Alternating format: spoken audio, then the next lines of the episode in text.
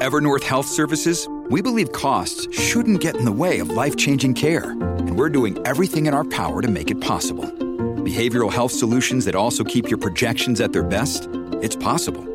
Pharmacy benefits that benefit your bottom line? It's possible. Complex specialty care that cares about your R O I? It's possible. Because we're already doing it. All while saving businesses billions. That's Wonder made possible. Learn more at evernorth.com slash wonder. When someone you love dies, there may be moments where it feels like your grief could consume you. That the ache of missing them will overwhelm you forever. And when that happens, where do you turn? When her parents died, Margaret Wrinkle turned to writing and to nature, specifically the nature of her backyard in Nashville. And in witnessing and recording the daily circle of life and death that her small piece of land offered, Margaret wrote herself through grief. Welcome to The Reckon Interview. I'm your host, John Hammontree, and today we're talking with Margaret Wrinkle about her stunning new book, Late Migrations, A Natural History of Love and Loss. Margaret grew up in Alabama, and her book alternates between observations of the natural world and stories about her life in the South. On this episode, we talk about her career writing for the New York Times, the importance of strong women in her family, the resurgence of the local bookstore, and how she has learned to live with loss. So go sit out on your back porch and settle in for this week's episode of The Reckon Interview.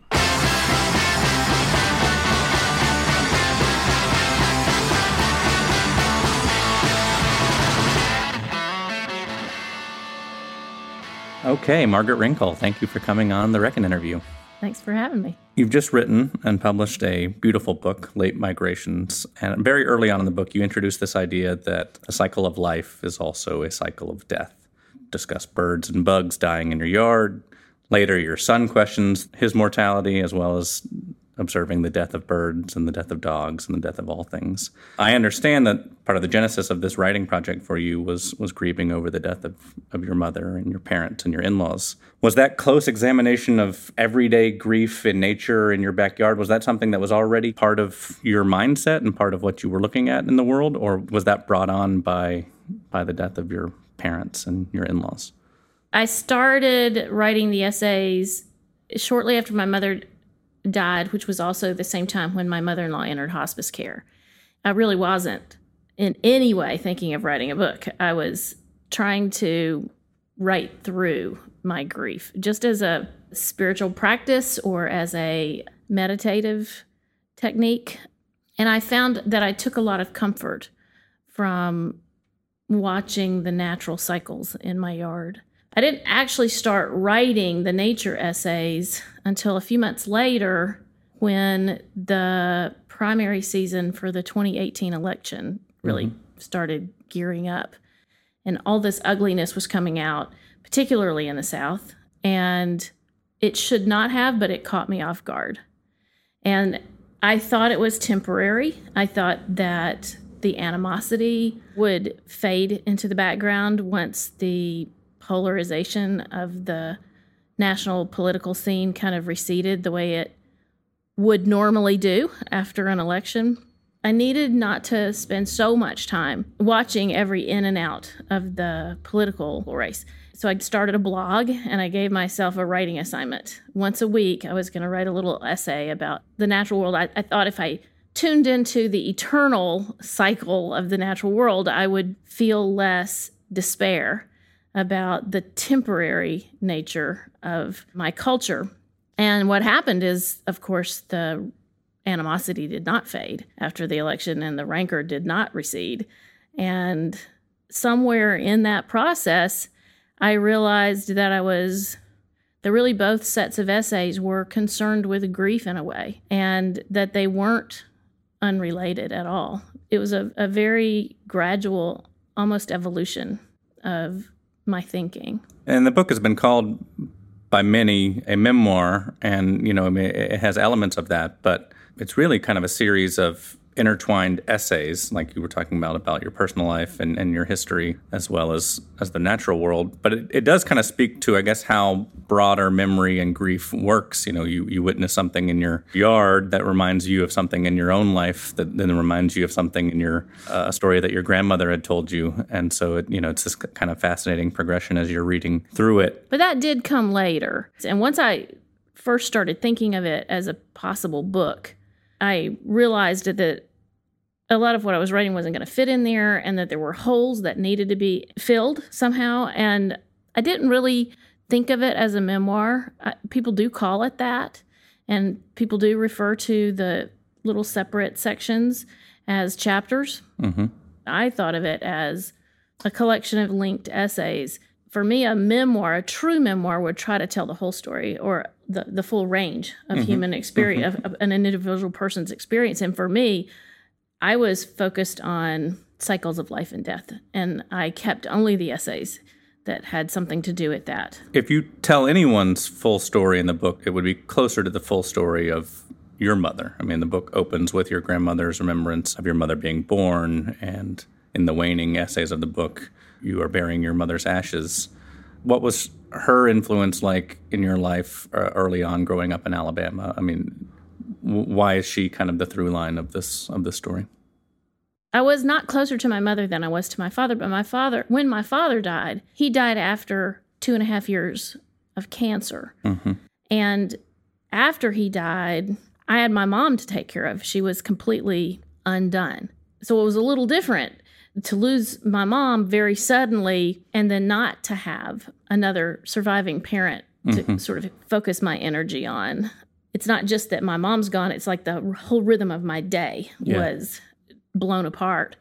So I think because it was the because she was the last surviving parent, because she died so suddenly, because my in-laws moved to Nashville almost immediately after my mother's death and then began to die, it was just a real period of mortality. I lost two friends in five months of each other. Wow. Both to very sudden cardiac events, all during that time. And there was just a period there where it seemed like all I did was encounter death and try to reckon with it somehow. So I think maybe that's how the book got started. But when the more I wrote those essays about mom and then, of course, about dad, the more I realized that for somebody to understand why I would be grieving their loss. So I think one reviewer thought it was really quite out of proportion. Right. That losing a parent should not be that devastating. That's the natural order of things. And that was exactly the thing that I kept trying to figure out. If this is the natural order of things, why is it so hard? Well, it's because the natural order is hard. Yeah. Well, and you convey this idea that, you know, the end of caretaking is not relief, that the end of caretaking is grief. And so, you know, you're going through this prolonged period of caretaking for I your parents. I just kept waiting to get my life back. Yeah. And I wasn't getting my life back. And then it, it was just sort of dawning on me that for much of my life, life had been a series of accruals, that I was, as a child, I was acquiring more competence and bigger horizons, and then I was marrying, and then I was having children, and then the children were moving through stages of greater competence and larger horizons, and then somehow, without my noticing it, my life had begun to diminish. Mm-hmm. And, of course, that's what everybody's does, you know? And also in in the book, you kind of have these, you know, brief glimpses, I guess, at, at what it means in some ways to be a woman in Alabama and to be a woman in the South. When you were very young, you had a shotgun or a rifle pointed at you, uh, and, a, and a woman accused you of trying to steal steal her men in, in one of the uh, funnier but also sadder and more poignant moments. But then your grandmother was shot, and those are obviously two very violent examples from the past. But then there's also this part where you talk about going to your mother and learning that, you know, in Alabama, she was forced to give up her career as soon as she became a mother. I think I really came from a true matriarchy. My great-grandmother had three sisters.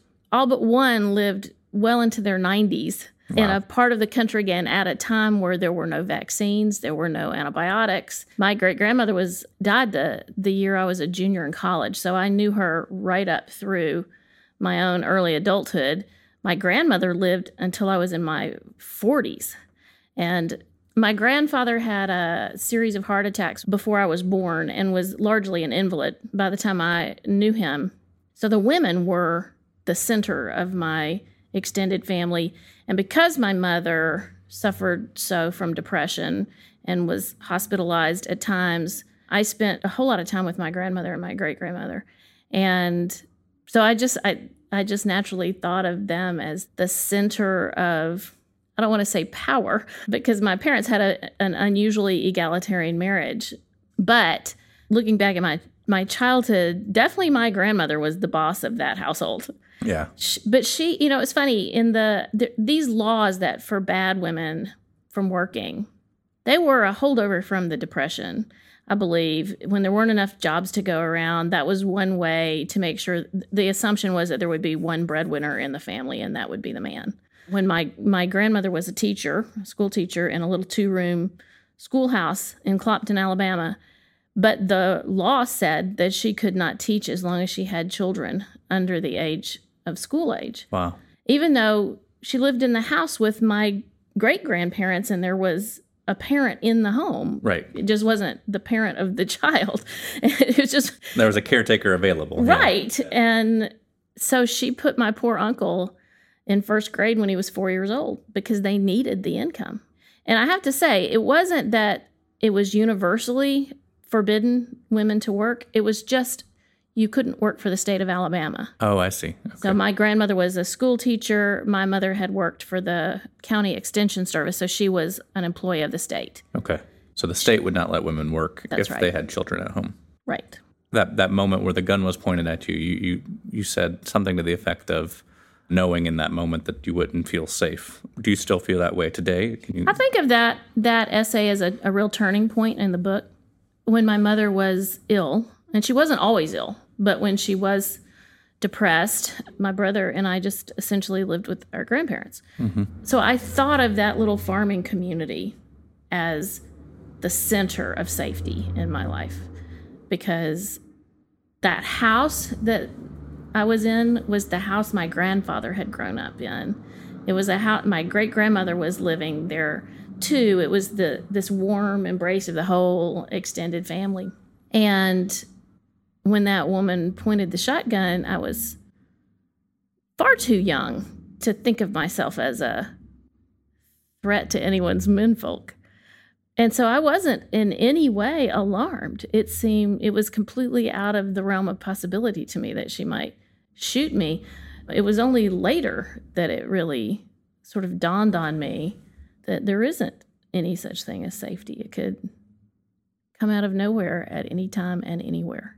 Your brother also did the illustrations for the book, these gorgeous drawings. Was he also working through the same type of grief that you were working through? Is that something that you two communicated to each other in the process of writing and drawing this book? We were all grieving, my brother and sister and I. There's such a difference between a sudden death and a death after a long illness. When our father died, there was a part of us that was grateful that his suffering was over.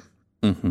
But when someone is sitting in bed and eating a cookie and watching a rerun of JAG, and then just a few hours later is gone, it's it's really hard to comprehend that. And so we were all struggling. Um, I wasn't thinking of this as a book, but when I did begin to think of it, I, of course, wanted Billy to be involved. Billy is only a year younger than I am, mm-hmm. Billy Wrinkle, the collage artist, and he is his aesthetic is very similar to mine anyway. His work often features flowers and birds and grasses and stars. It very often begins in a reading of some classic text. He did a whole series of wonderful artworks based on Henry David Thoreau's journals. So my initial idea was that I would pair these essays with a piece of his existing art. And I, I, I kind of conceived of it as a much less text and much more art, and almost on the scale of a coffee table book. That was my first okay, envisioning of yeah, it. Yeah. So that turns out to be a very impractical way to make a book. Okay. Because the artworks were, they were not, you know, the same sizes. They weren't even the same orientation. So some were vertical, some were horizontal. But also to be able to do justice to art that is that detailed, it needs a glossy, thick, coated paper. And that automatically prices the book yeah, yeah, into yeah. a whole different sure. category. Which works if you're a famous writer or a famous artist, but maybe not so much for Billy and Margaret Wrinkle. So um, the then we sort of when I once I had a publisher for the book, and we were the, my editor Joey McGarvey, who's a who's really just a brilliant editor. It was her idea to create a narrative, to put the family essays in chronological order, see where there were gaps where new essays needed to go, mm-hmm. and then just find the nature essays that picked up those themes or picked up images um, or threads. So once I was thinking of the book in that way, I actually doubled the the length of the book. Wow. And at that point, we were thinking that Billy would do the cover. Okay. And I don't know how this came up. It must have come up in a conversation with the art director, Mary Austin Speaker, who's just an amazing visual artist. And she came to me and they said, do you think your brother would be willing to make an original set of artworks for this book? And they would have to be simpler mm-hmm. because of the they would all be the same size. And right. he was thrilled to do it. We're, you know, as I was saying, we were only a year apart, and we often collaborated on little presents for our parents or our friends. Mm-hmm. And um, they took the manuscript, they poured it into their template. They knew that the artworks needed to be on the left-hand side and the title of the next essay needed to be on the right-hand side. And so they just told him where that happened, and he picked which ones he wanted to work with from there. You grew up in Alabama during a very tumultuous time, and you moved to Birmingham in the nineteen sixties. You were three when the marches in Selma happened.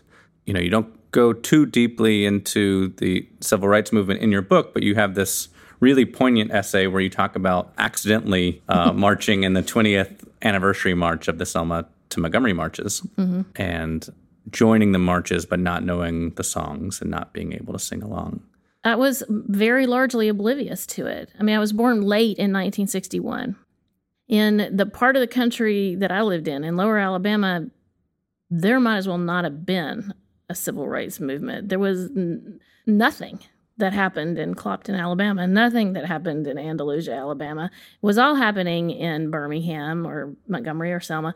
But you can't write about growing up in Alabama in the sixties and seventies without reckoning with that. Mm-hmm. And so I, I think I was, at some point, someone must have explained to me that no black people were allowed to live in the neighborhood that I lived in.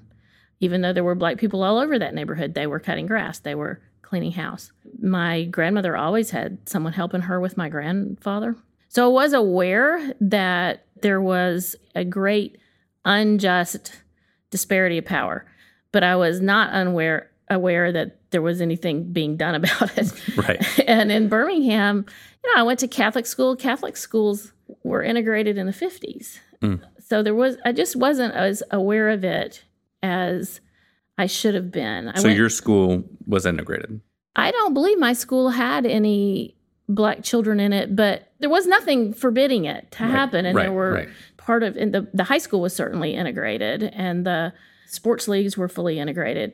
So that was, I guess, unusual, but it, it was all I knew, so it didn't seem unusual to me. Mm-hmm. So some of those essays that talk about my my grandmother's housekeeper or talk about the march from Selma to Montgomery, those are me looking back and acknowledging my ignorance and trying to make sense of the fact that this thing, this world that seemed so idyllic to me was very far from idyllic.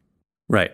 And then you went to Auburn University, mm-hmm. and then after graduating, you moved up north to Philadelphia. Disastrously so. Yeah, in your words, you talk, you, you mentioned that you thought you had escaped, quote-unquote, the South for good. That obviously was, did not turn out to be the case, so what changed for you when you got to Philly? I had left Auburn kind of in a fury. The magazine I edited came into conflict with the publication board. Mm. There was some attempts at censorship. There were some, there was a lot of, there was a lot of Sturm und Drang, a lot of grandstanding on both sides. I include myself in that. But anyway, I thought this is the most uh, closed-minded, willfully ignorant place, and I'm getting out here. Only it turns out the closed-minded, willfully ignorant place was my closed-minded, willfully ignorant place, and it was where I belonged. I just was, it was partly that it was so far from home, and I'm really a terrible homebody. And it's also partly that it was a city. So even at, in college, the dorms weren't air-conditioned in at Auburn in nineteen eighty.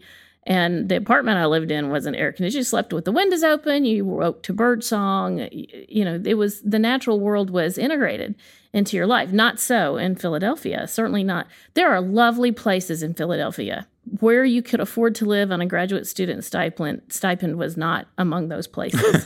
So I, I, you know, I was like, the only birds are pigeons or sparrows. You know, there. Yeah. Th- it just wasn't. I just was homesick. That's all it was. All it came down to was realizing that loving someone or someplace is accepting that you aren't going to love all of it. Well, and you've toyed with this idea. You also write a, a weekly column for the New York Times and have become a voice uh, for the South in the New York Times, which doesn't well, always get I will get say the... that I am not making an attempt to be a voice for the South. I am only making an attempt to be my voice in in a place. Right. A voice from the South, I guess. I am. A voice from the South in a publication that doesn't always uh, capture the nuances of the South uh, perfectly and occasionally gets dragged on Twitter for that reason. But in a May essay, you talk about the sort of shame and salvation of the South. And it sounds like that's kind of the idea that you're exploring in the conversation just now about, you know, deciding that this is your place. Mm-hmm. So what does the South mean to you, you know, having grown up in Alabama, now living in Nashville? What does it mean to be a Southerner in who was born in nineteen sixty-one, now two thousand nineteen? I think within the context of writing for the New York Times, my my sort of self-determined mission is to complicate prejudices about the South, because I don't think there is a South mm-hmm. anymore. Perhaps there never was. There's certainly, even in my childhood, to say that you could speak for the South as a white woman would have been calamitous, because right. you would be speaking from your particular race and, and your particular socioeconomic class. But the South is so much more complicated even now, more than just by race and more than just by class and more than just by gender, because we have so many immigrants in the South. Right. And there really is a rural South and an urban South. And there's a difference between the South that is Nashville and the South that is Birmingham and the South that is Atlanta and the South that is New Orleans, as opposed to the South that is Hohenwald, Tennessee, or Baton Rouge, Louisiana, or even Selma, Alabama. And all those Souths are different from each other, too. And they so, are all very yeah. different from each other. In Tennessee, Tennessee is that long, narrow state yeah. with eight borders. Right. And you could be living in Bristol, Tennessee, and essentially be a West Virginian. You could be living in Memphis, Tennessee, and essentially be a Mississippian or an Arkansan. It, we're all over the place. Right. There are many, many Souths. Yeah, completely agree. Coming up, Margaret discusses taking on the retail giant Amazon in a battle to promote local bookstores. Who are Alabama fans? I think the Alabama fan base is easily the most passionate and concerned fan base in the country. They also are highly sensitive to what other people do and say. What does Alabama football really mean to them? At the end of the day, I, I would much rather go to the national championship and lose than go to any other bowl game. The podcast Bammers takes you inside the minds of Alabama football fans, their obsession with the Crimson Tide, and how far they take it year in and year out. Just because I dig a ditch from eight to five and you graduated from the University of Alabama, that don't make you no better, no worse than me. Just search Bammers on iTunes or wherever you download your podcasts. Bammers, inside the minds of Alabama football fans.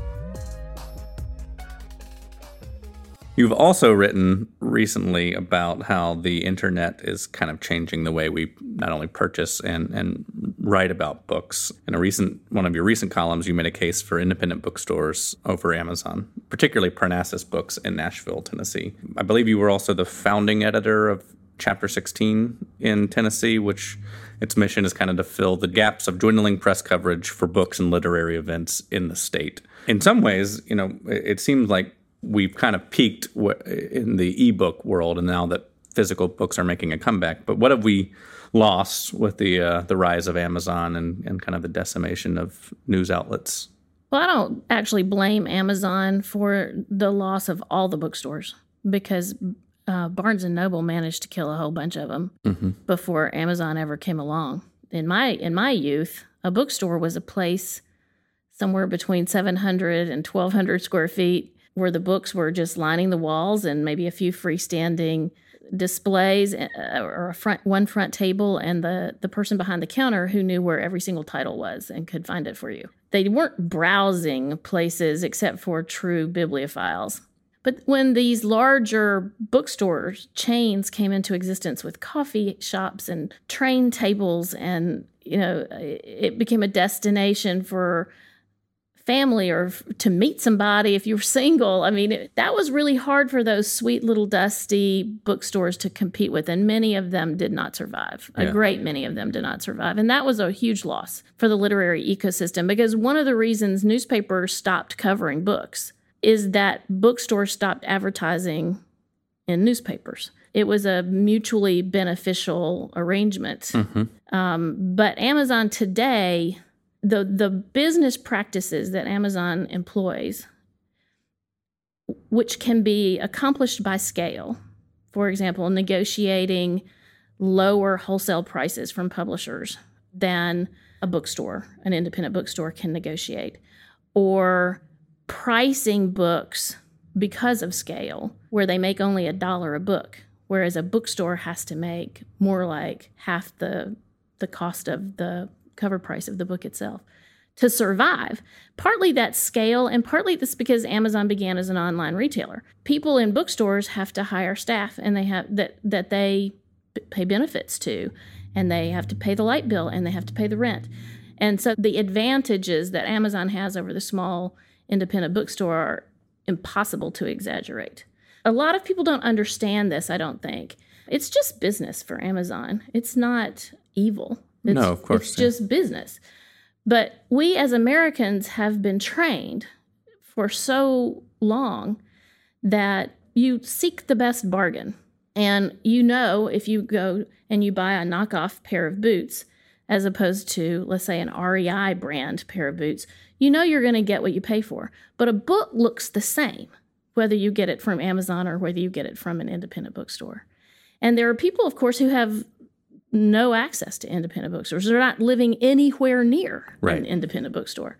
And so for them, being able to get a book at all, they consider that to be a great advantage. And the fact that it costs less is even better.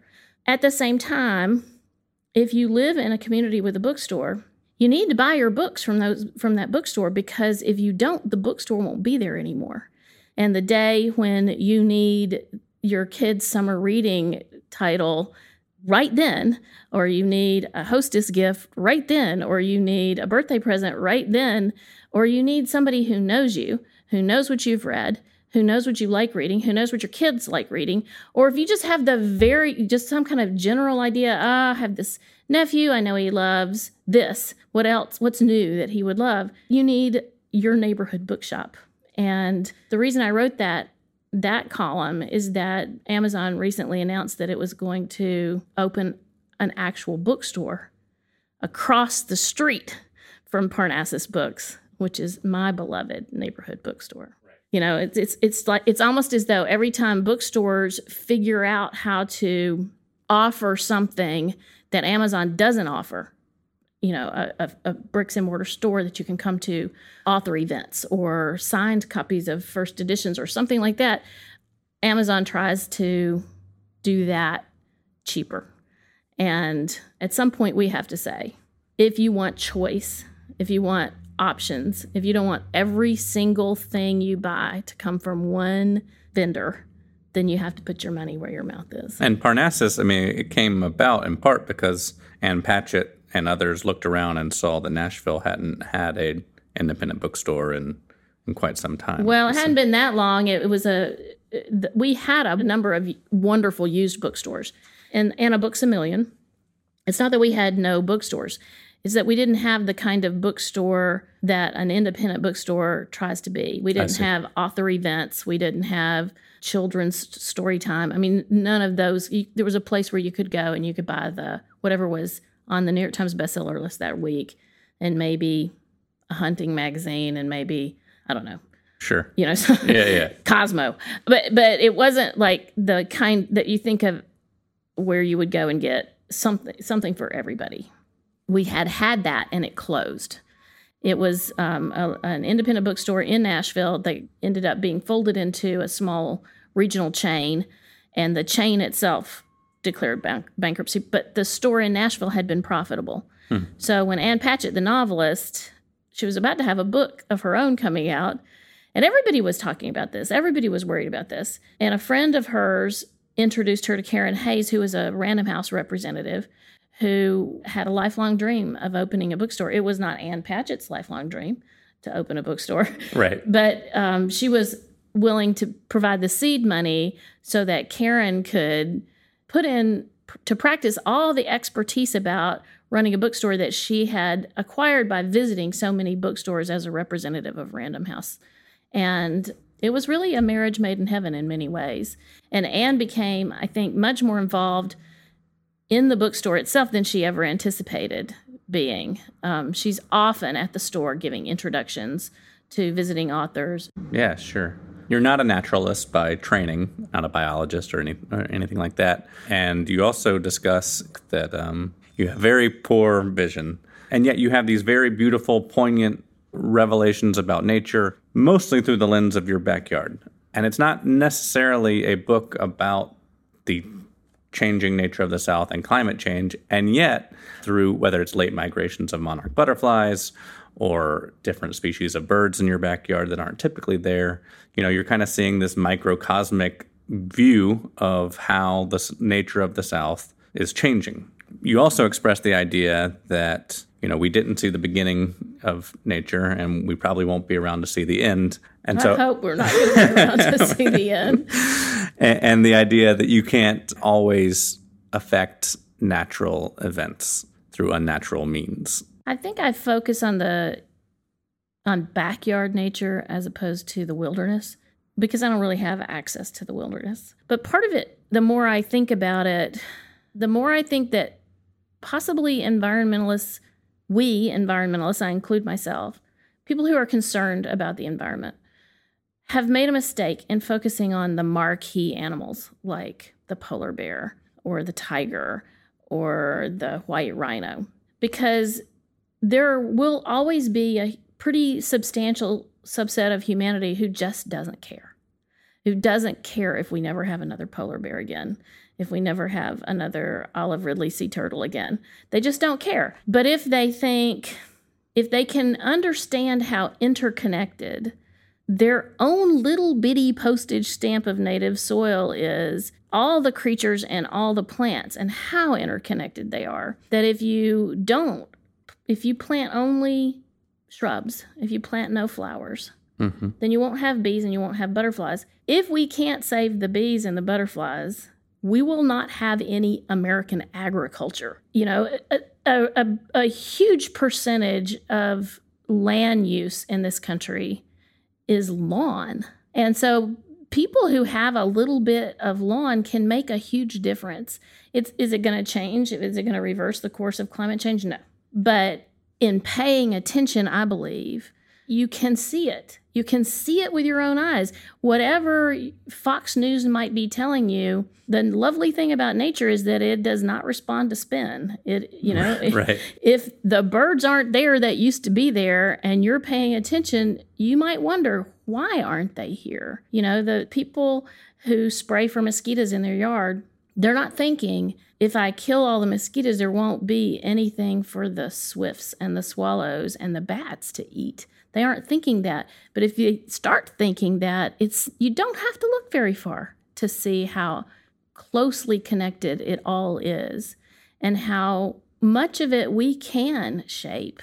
You know, obviously, what we have to do is elect leaders who believe in climate change and are committed to making changes.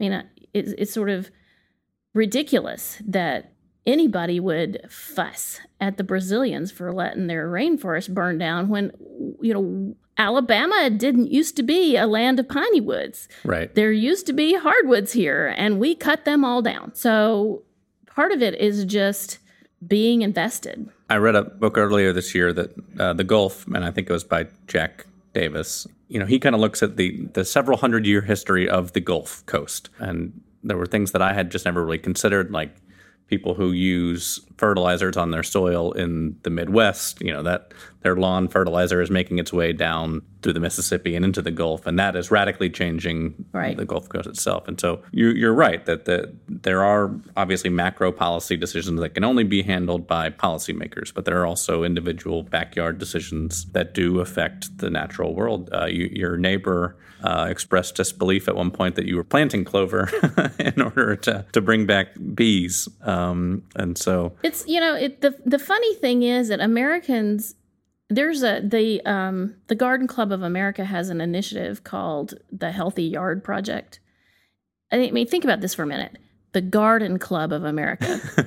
These are not radical environmentalist right. tree huggers. Yeah. You know, these are people who who who grow daylilies, but they have, uh, there's a a, a a huge initiative in the Garden Club of America to remove invasive plant species from suburban landscapes and, and particularly from public lands like parks, and also to try to convince people to just give up on the grass. You know, you don't even have to willfully remove the grass. Just stop spraying it, and the other stuff will kill it, because grass is not meant to be grown under trees in Alabama. Right. You know, gra- grass grows in the Midwest. But um, so much could be accomplished if people would just let the the the natural world. It wants to recover. The other thing I would say is that when people start noticing, they can't stop noticing. And that's one of the things that I hope reading Late Migrations or reading my column in the Times might sometimes do, is persuade people to just take the earbuds out and listen to the birds and see, because then you'll notice when they're gone. Mm-hmm. You know, you, you talk about watching a caterpillar in your backyard. And, you know, I think about myself sitting in my backyard, and you know we, we have ducks and geese and things like that in a pond in our backyard, but I typically look at the bugs as, as pests.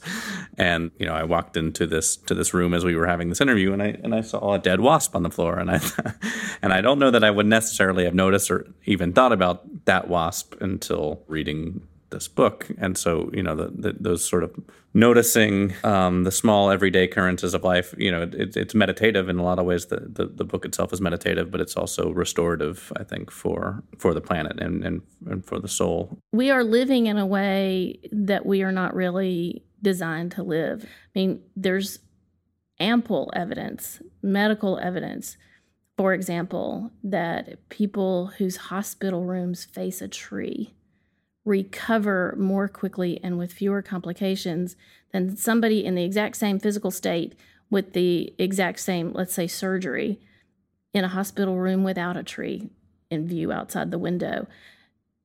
Turning soil releases some kind of microbes into the air that are that really are increase well-being.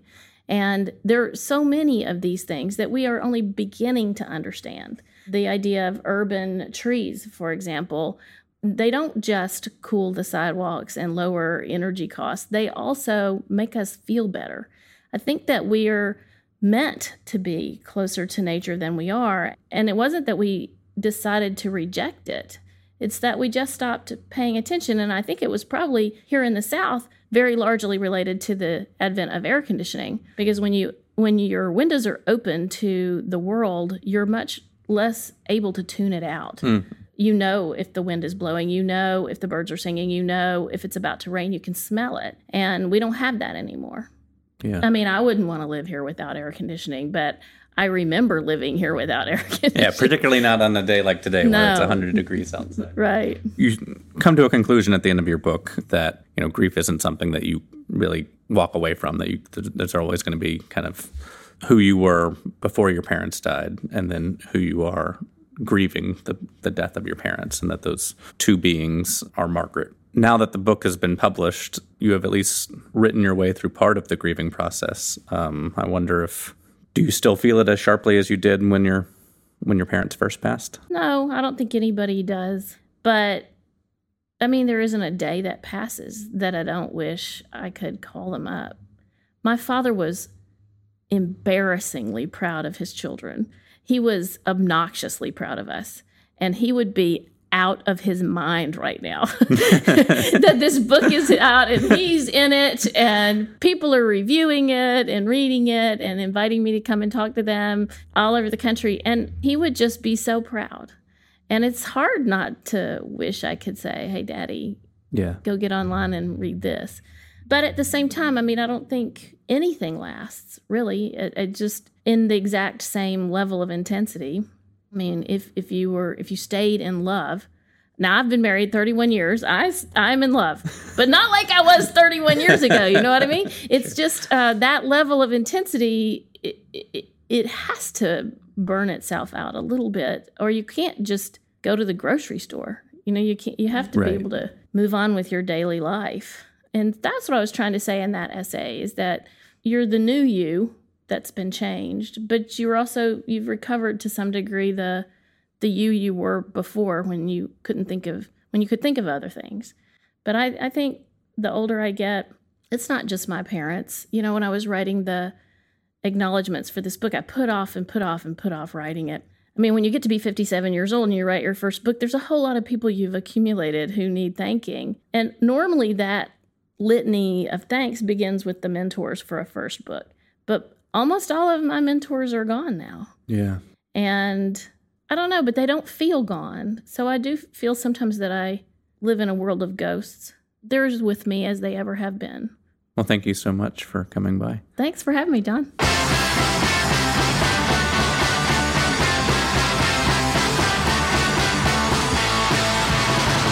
And that's about it, y'all. Thank you again to Margaret Wrinkle. If you're in the Birmingham area, she'll be doing a reading and signing of her new book at Alabama Booksmith on October first at five p.m. I also want to take a quick moment to thank friend of the show Carla Jean Whitley for suggesting Margaret Wrinkle as a guest and for loaning me her copy of Late Migrations. If you've got an idea for a guest, find me on Twitter at, at John Hammontree. This episode was produced and hosted by yours truly. Our theme song, Dereconstructed, is produced by Subtop Records. It was written and performed by Lee Baines the third and The Glory Fires. If you like the show, please subscribe and give us a review on Apple Podcasts and share the show with your friends. Follow us on Facebook, Instagram, YouTube, and Twitter. Go to al.com slash reckon to sign up for our newsletter and to stay up to date on all the latest news in Alabama and around the South. And thanks, as always, for reckoning with us.